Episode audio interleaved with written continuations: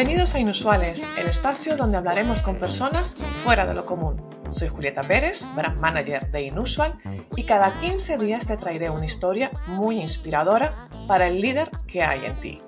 Hoy hablaremos con Begoña Arenas, una mujer camaleónica, una líder inusual y sobre todo una persona muy inspiradora. Si quieres reforzar la productividad de tu equipo o te estás planteando un cambio profesional, no te pierdas esta entrevista. Begoña nos ofrece desde su experiencia claves muy concretas para implementar prácticas efectivas. Bien, y entonces ahora ya damos entrada a Begoña. Begoña, ¿qué tal estás? Hola Julieta, genial, genial, nada de charla contigo, así que súper bien, muy, muy contenta. Primero, antes de empezar, cuéntanos en qué punto geográfico del planeta te encuentras. Bueno, yo estoy en Bilbao, o sea, punto geográfico Bilbao, Bilbao. Para los que nos ven desde fuera de España, que no. dónde estamos. Bueno, no estoy en el mismo Bilbao, estoy en Munguía, que es un pueblecito al lado de, al lado de Bilbao. Muy bien. Ahí, está. Pues bueno, desde Badalona te damos la bienvenida al episodio. Gracias. Y empezamos por comentar. A ver, uh, me gustaría que te presentaras uh, con quién eres, partiendo mm. más del ser y no tanto del hacer, ¿vale? Porque estamos en el club inusual, que nos centramos en las personas, y me gustaría que te presentaras como persona. ¿Quién eres, Begoña? Cuéntanos. Qué difícil. hablar de uno mismo sin decir lo que haces es muy difícil, porque es realmente hablar de lo que llevas dentro, ¿no? Venga, primer desafío. No. Sí, sí. Bueno, pues a ver, soy Begoña, soy mujer, soy madre. Eh, soy, me considero una persona que valora mucho mi independencia y, y, y, soy una persona de principios, me considero una persona de principios y a veces incluso antepongo eh, esos principios, esas creencias, para bien o para mal, incluso a mis propios intereses, ¿no? O sea, hay veces que dices, bueno, Begoña, chica, déjate ya de... Pero bueno, eh, pero a pesar de eso, o sea, no me considero una, un animal solitario, eh, soy emprendedora, tengo, soy autónoma, etcétera.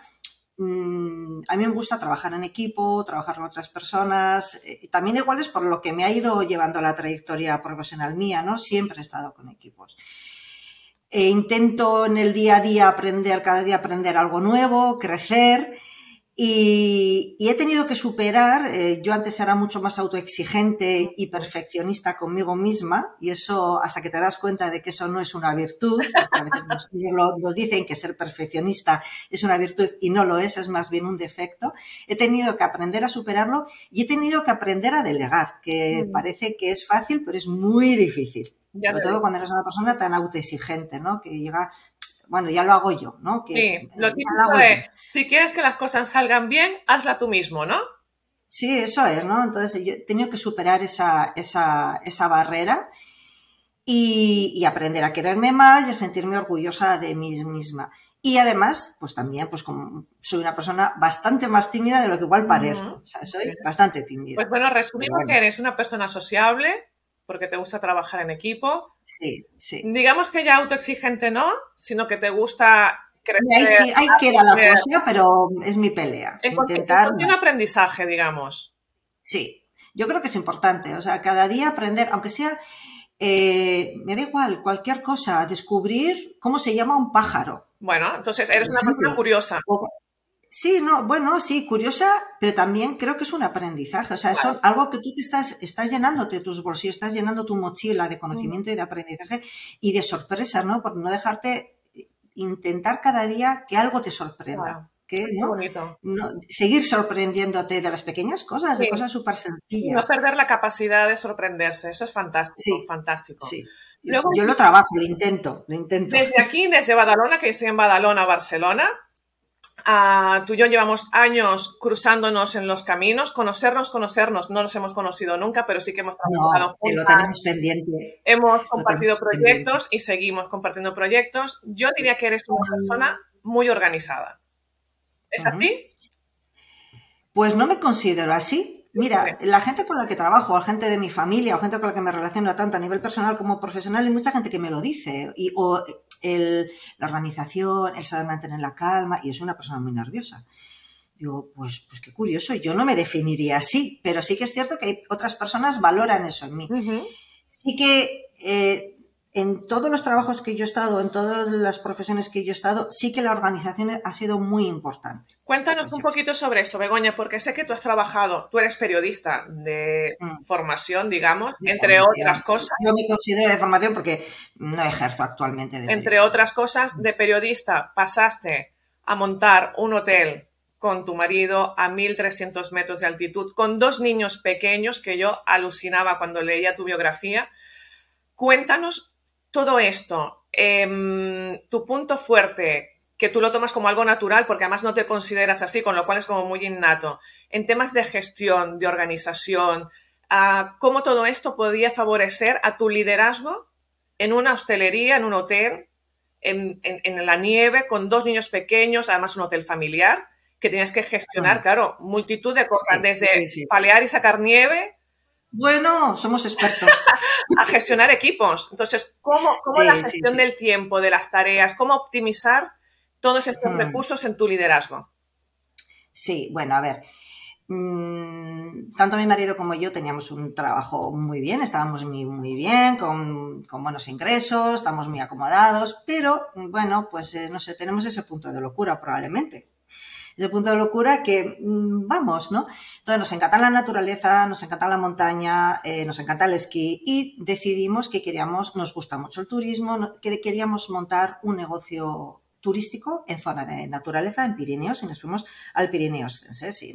Encontramos una localización maravillosa a 1300 metros de altitud, rodeado de picos de 3000, al lado de estaciones de esquí, etcétera. En ese proyecto era un, era un proyecto muy específico, o sea, era con alojamiento en, chales de madera, eh, pero construidos viga a viga, y en el proyecto no solamente estábamos solos, entraron otros, otras personas, otros, otros socios, ¿no? pues, por ejemplo, el propietario de la, de la parcela entró en sociedad y los constructores entraron también en sociedad. Entonces, bueno, ¿cómo gestionar todo el tema de, del... Claro, algo que nosotros, pues dices, bueno, pues es que eso no es lo tuyo. De repente te, te tira, te pones el mundo por montera y te vas al monte y nunca mejor dicho, ¿no? Entonces, bueno, lógicamente formándonos. Durante todo el proceso nos formamos, eh, ayudándote de gente. Y eh, yo hice, hice formación en turismo, formación en gestión hotelera, etcétera, etcétera, para todo eso. Gestión también de equipos, porque sí que es cierto que el turismo no deja de ser un negocio que está abierto 365 días al año 24 horas al día. Claro. Y no solamente gestionas el equipo, gestionas también a los clientes. Exacto. Yo a veces, yo a veces decía, esto es como tener muchos adolescentes en casa. O sea, sí, claro, porque estás ahí en mitad del monte, en pleno invierno, con unas ventiscas tremendas, hasta que no tenías a todos alojados, ya te quedabas tranquila, porque claro, la gente se iba por ahí a hacer, claro. tengo un 4x4, no salgo de la ciudad, me voy a la montaña y ahora mm, voy a jugar. Y si no, bueno, luego había que ir a buscarlos, en fin, bueno, esto es una anécdota. Pero ¿cómo gestionas eh, a las personas, a los equipos? Lo que sí que aprendí, y eso me lo enseñó turismo, porque hay, en turismo es muy importante, es la definición de protocolos de actuación para todo. Genial. Para todo. O sea, tienes que desarrollar una manera de, trabajar ya desde cómo hacer una cama, desde cómo limpiar un baño, desde cómo servir un desayuno, desde cómo tiene que ser un plato, desde cómo recepcionas a un cliente, desde cómo contestas un email. Claro, porque un, buen, un buen protocolo significa productividad. Productividad y que cualquiera que haga esa tarea ya sabe cómo tiene que hacerlo. Genial. O sea, mm, claro, porque si entra una persona nueva en recepción, lógicamente vas a hablar, vas a estar con ella, tal, pero tú le vas a dar un procedimiento de actuación un poco en función de la, de las características del establecimiento, de su personalidad, de su manera, ¿no? Cada uno es diferente. Entonces, ya vas a ver cómo tiene que actuar. Entonces, quizás yo eso me lo he trasladado o me lo he ido llevando a lo largo de mi carrera profesional. No igual tan estricto, porque sí que es cierto, claro, luego eh, entran en, juego todo el tema de protocolos de trazabilidades a nivel de alimentarias, de protocolos de seguridad. O sea, es que... Bestial. Claro, entonces no solamente es hacer una cama, que la puedes hacer más bonita o menos bonita, pero también, claro, entonces al final extrapolas todo eso a, muchas cosas. Claro, porque también son tantas variables que si no lo tienes todo protocolizado, el estrés mental eh, inabarcable, claro. Porque todo lo que todo, o sea, todo lo que te puede saltar en un momento es mucho. Desde que se te pierda un cliente en medio de la montaña a que un lavabo esté sin hacer a que haya comida donde hay clientes que son alérgicos. Entonces, claro, si no Sí, y luego, claro, lo que tú dices, por ejemplo, hacer una habitación parece que es una tontería. Yo siento grandísima admiración por el personal de habitaciones. Grandísima admiración, o sea, y no lo valoramos realmente. Yo cuando voy a un hotel lo valoro mucho, porque es un trabajo... Claro, claro. Y es un trabajo muy meticuloso. Entonces, claro, si tú no tienes un protocolo que empiezas por aquí, por ahí, por ahí, al final se te olvida algo. Ya. Se te ha olvidado hacer un espejo, se te ha olvidado tal. Entonces, es... Y entonces pierde valor todo. Claro, es muy importante cómo dejas la chocolatina en la mesilla, cómo pones el cojín, o sea, todo. Entonces es algo muy, y no es por, porque yo sé por mí, ¿eh? o sea, es algo que, tiene que ser porque el cliente lo quiere también así. Claro. Y lo que sí que es muy importante es hacer partícipes al equipo en el desarrollo de esos protocolos. Por lo menos para mí lo fue. Porque si, por ejemplo, vuelvo al mismo ejemplo, ¿Quién sabe más? A ver, cómo hacer una cama de una manera concreta, que yo no lo sabía, ahora lo sé. Es la persona que está, que es profesional de eso y sabe hacer camas de una determinada manera para que quede perfecta, para que no tenga arrugas, para que no se salgan las sábanas cuando, no sé, ¿no? Pongo un ejemplo básico. Bueno, no, no, pero a ver, estás dando un montón de claves en, cero coma hablando de una habitación de hotel. De una cama, de una cama. es verdad, o sea, desde protocolos, sistematizar, ah, delegar, dejarlo todo bien escrito para que cualquier persona que entre pueda hacer ese mismo trabajo. O sea, en, en, cero coma nos estás dejando aquí un montón de claves que podemos trasladar a cualquier sector de, gestión y de liderazgo. Entonces, hmm. ahora coméntanos, porque tú estuviste 15 años en, la montaña. turismo. No, bueno, 15 años dedicándome a la gestión hotelera. En la montaña estuve 11, 12. Bueno. Y luego estuve 3 en, gestionando un hotel en Asturias. Muy bien. 3, 4 años más o menos. Y entonces, ¿qué pasa? Decides parar y reinventarte otra vez. A ver, han pasado varias cosas. En primer lugar, eh, bueno, lo que te decía al principio, sí que es cierto que a mí el turismo me encanta, me gusta muchísimo, pero es un sector muy exigente, muy, muy exigente. Nosotros nos fuimos a la montaña con nuestros hijos, tenían, el mayor tenía tres y la pequeña tenía uno, más o menos. Madre mía, no me lo Para cuatro y dos bebés, o sea, súper chiquitines. Sí que es cierto que han tenido una experiencia de vida espectacular. ellos sí, ya, O sea, y, ellos hoy en día, que ya son mayores, realmente lo valoran. Claro. Pero sí que es cierto que también, bueno, creo que nos fuimos a tiempo porque entran en unas edades que quizás ya no era, aunque sí que era una zona con muchos servicios, porque es una zona muy turística, pero es, hay ciertos inconvenientes. Pero bueno, el mayor detonante, eh, tuvimos problemas con un socio, el socio constructor, eh, nosotras traíamos toda la ellos se encargaban de todo, se traía toda la madera, todo, todo el montaje desde Rumanía, supuestamente nosotros, eh, la, sociedad pagaba al constructor, el constructor pagaba a sus proveedores y nos llegó la llamada de que no se estaba pagando y que paraban todo. Entonces, bueno, al final entramos en una, en una dinámica mm, horrible, porque además era gente de confianza, eh, gente que dormía en mi casa, que jugaba con mis hijos, entonces dices, bueno... Mm, Ostras. Pues es, es, o sea, es como que te pone el mundo patas arriba, ¿no? Porque no esperas algo así, que la gente pueda llegar a hacer cosas de ese estilo, con muchas mentiras, con muchas cosas, bueno, en fin. Al final, eh, la obra se paró, conseguí, la teníamos a punto ya de abrir la primera fase, pero faltaban, pues, mm, terminar interiores, poner ventanas, decoración, mil cosas, ¿no? Y al final lo hicimos nosotros, o sea, nosotros, mi hermano y su mujer también estaban con nosotros, con algunos, algún, un equipo de rumanos que nos llevábamos muy bien con ellos, se quedaron con nosotros a ayudarnos y conseguimos abrir. Lo que podríamos decir en usual, o sea, inspirar y conspirar. Pues sí, sí, totalmente. hasta por los poros de la piel se Sí, sí, sí. Y, y, nada, conseguimos abrir. El, realmente el establecimiento tuvo muy buena aceptación porque era un sitio muy especial. es que hay, hay una clave en turismo que siempre los gurús del turismo dicen. Turismo es localización, localización, localización. Si tienes una buena localización, O si no la tienes, por muy maravilloso que sea el hotel, ya algo falla, ¿no?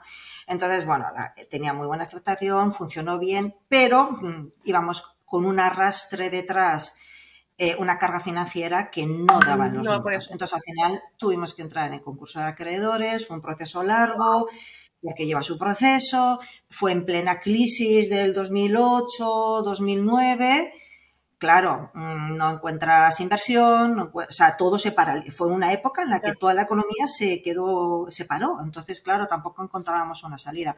Al final llegamos a un acuerdo con el banco, entregamos el negocio, tanto el mueble como el inmueble, y a cambio de la deuda. Y bueno, pues estuvimos temporalmente gestionando otros establecimientos, pero el desgaste que todo se te supone pesa. Claro. Aparte de lo que decimos de que el turismo es muy exigente, que pim pam pum, ¿no? es una carga adicional. Es una carga adicional. Entonces al final empezamos a sentir la necesidad de cambio, de, cambiar, de decir, bueno, tenemos que ir hacia otro lado, etcétera. Y, yo pues volví un poco a la comunicación, pero de otra manera. Mm, eh, sí que tenía claro que quería algo que no me supusiera tener que estar atada a una silla X horas al día obligatoriamente. Claro, en turismo, sí, sí, sí. tengas o no tengas clientes o tienes un cliente, tienes que estar esas horas en recepción, tienes que estar, ¿no? Claro. Eh, entonces, bueno, pues fue, yo creo que fue un poco el momento en el que empezó todo el tema digital, profesiones nuevas, trabajo en distancia, etcétera, etcétera. Me formé como community management, me formé como copywriting y en marketing digital también. Y empecé. Y empecé y hasta hoy. Hasta hoy que, que aquí estamos. Esos aprendizajes de gestión y organización te los has planteado en tu empresa, porque además tú tienes una socia en la distancia. Eso es. Y a más a más, mm, contratáis servicios externos especializados según la necesidad de cada cliente, con lo cual, aunque estés trabajando en remoto en tu casa, sigues gestionando equipos y ahora en la distancia. ¿Hay alguna diferencia? ¿Es más importante la organización cuando gestionas equipos a distancia, cuando lideras a personas que no están en tu entorno? ¿O tú crees que más o menos puedes ir aplicándolo igual? Yo creo que más la diferenciación, más en la gestión, o sea, por supuesto, lógicamente cuando estás con una persona cara a cara todos los días, pues todo fluye de otra manera, ¿no? Eh, sí que es cierto, es fantástico el trabajo en remoto, pero tiene sus limitaciones o tiene alguna limitación que hay que suplir, eso, eso está claro. Pero yo pienso que más que la gestión es la comunicación. Lo que yo creo que más hay que, hay que trabajar con más mimo cuando es a la distancia que cuando es presencialmente. Porque cuando es presencialmente, tú estás en una oficina con, tu equipo, con, otras personas, te levantas de la mesa y aún le dices tal, ¿no? Claro, hoy en día tenemos muchas herramientas para hacer eso, pero bueno, a veces lo haces por escrito, no se entiende de igual manera. Entonces, hay que esforzarse más en comunicar de una manera clara. más cercana, ¿no? Quizás. Y más cercana, eh, claro. Eh, y hay veces que igual yo creo que los que nos dedicamos a esto tenemos un gran defecto, que es que estamos todo el día con los audios, pero porque lógicamente la voz Claro, es verdad. Dice, joder, digo yo, digo, yo ya dejo audios que parecen podcast directamente. O sea, por favor, o sea, soy la pesada de los audios. Y con los clientes, ¿no? Porque a veces que dices, es que te lo, lo que te voy a decir en voz, si te lo pongo por escrito, igual o me malinterpretas, o igual parezco más brusca, o igual parezco muy largo, o no transmito, claro. Entonces, sí que es cierto que en la distancia hay que trabajar mucho más la comunicación, tanto dentro del equipo como yo creo que con el cliente. Y a nivel de gestión, sí, pero volvemos al principio. Si tienes una manera, unos protocolos de actuación, una manera de trabajo, una, manera de, de, mm, de reparto de tareas o de reparto de clientes, porque igual tienes un cliente que dices, mira, esto lo vas a gestionar tú al 100%, aunque está el resto de, para echarte una mano, para eh, intercambiar ideas, resolver dudas, lo, que sea, ¿no? Claro.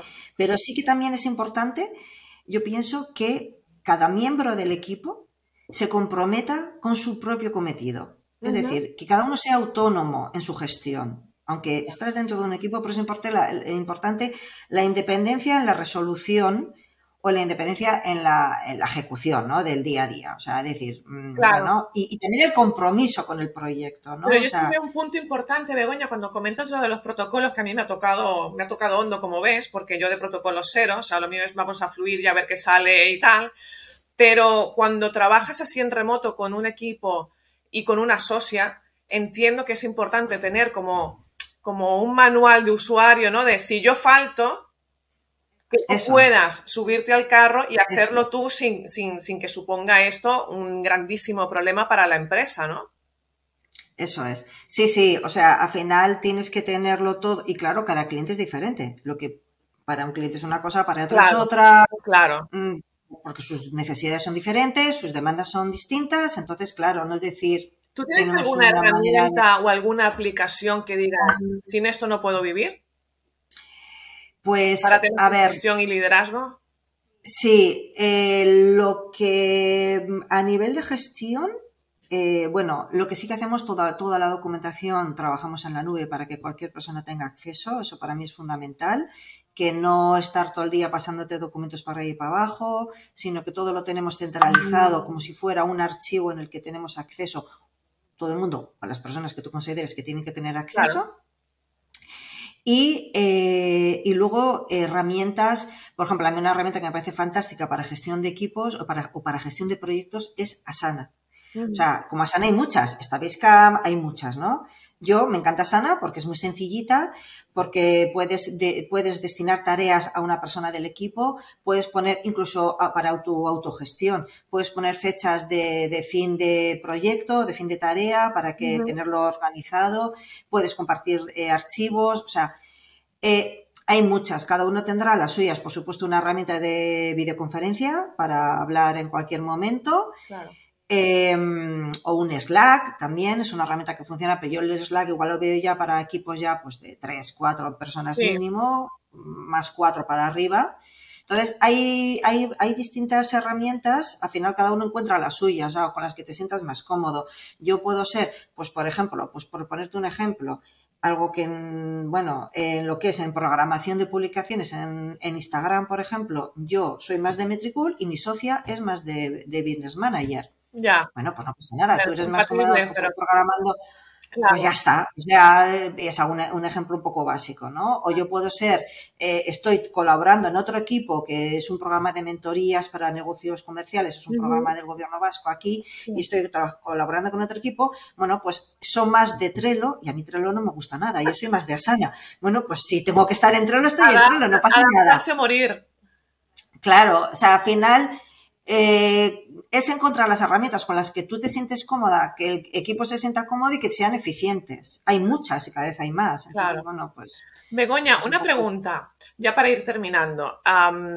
no quisiera irme sin que comentaras, si tenemos aquí inusuales que nos están viendo, que están inspirados con tu historia, que estoy segura que sí, en todo tema de reinvención, de cambio, de transformación, de adaptación, me gustaría que le dieras tres, cuatro pistas si hay alguien, por ejemplo, que está pensando, ostras, quiero dar el cambio, quiero dar el salto, pero no sé por dónde empezar, no sé eh, cómo mm, gestionar, ¿no? Porque, porque, bueno, porque al final lo que realmente da miedo es la incertidumbre, el, no saber cómo gestionarlo todo, cómo, cómo dibujarte un camino, ¿no? Entonces, tú con tu larguísima experiencia de saltos, de transformación, de cambios, tres tips, tres claves que digas, tenga en cuenta esto y será todo como más fácil o por lo menos un poquito menos difícil.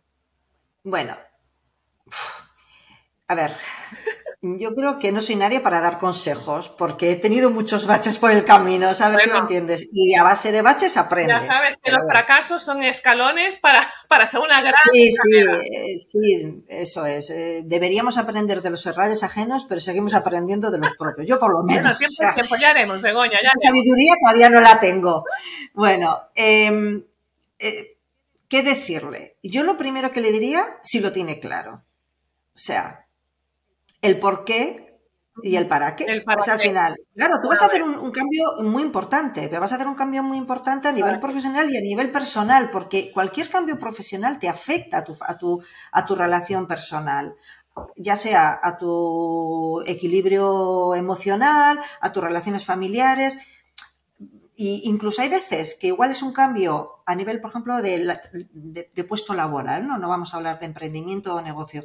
Igual tienes la oportunidad de un cambio de trabajo que incluso es mejor, pero nos entran los miedos, jo, a ver, será, realmente es buena decisión, ¿no? O sea, creo que es una decisión difícil. Claro, que hay que, hay que meditarla, sí. Hay que meditarla.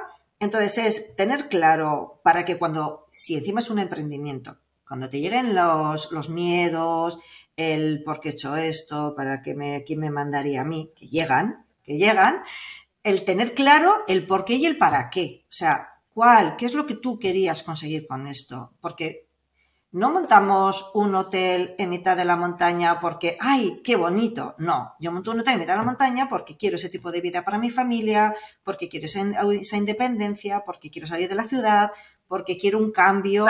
Eh, hasta personal, ¿no? Por poner un ejemplo, ¿no? O me dedico a la comunicación digital o doy ese otro cambio porque busco esa libertad, porque quiero tener esa autonomía, es otro momento de mi vida, ¿no?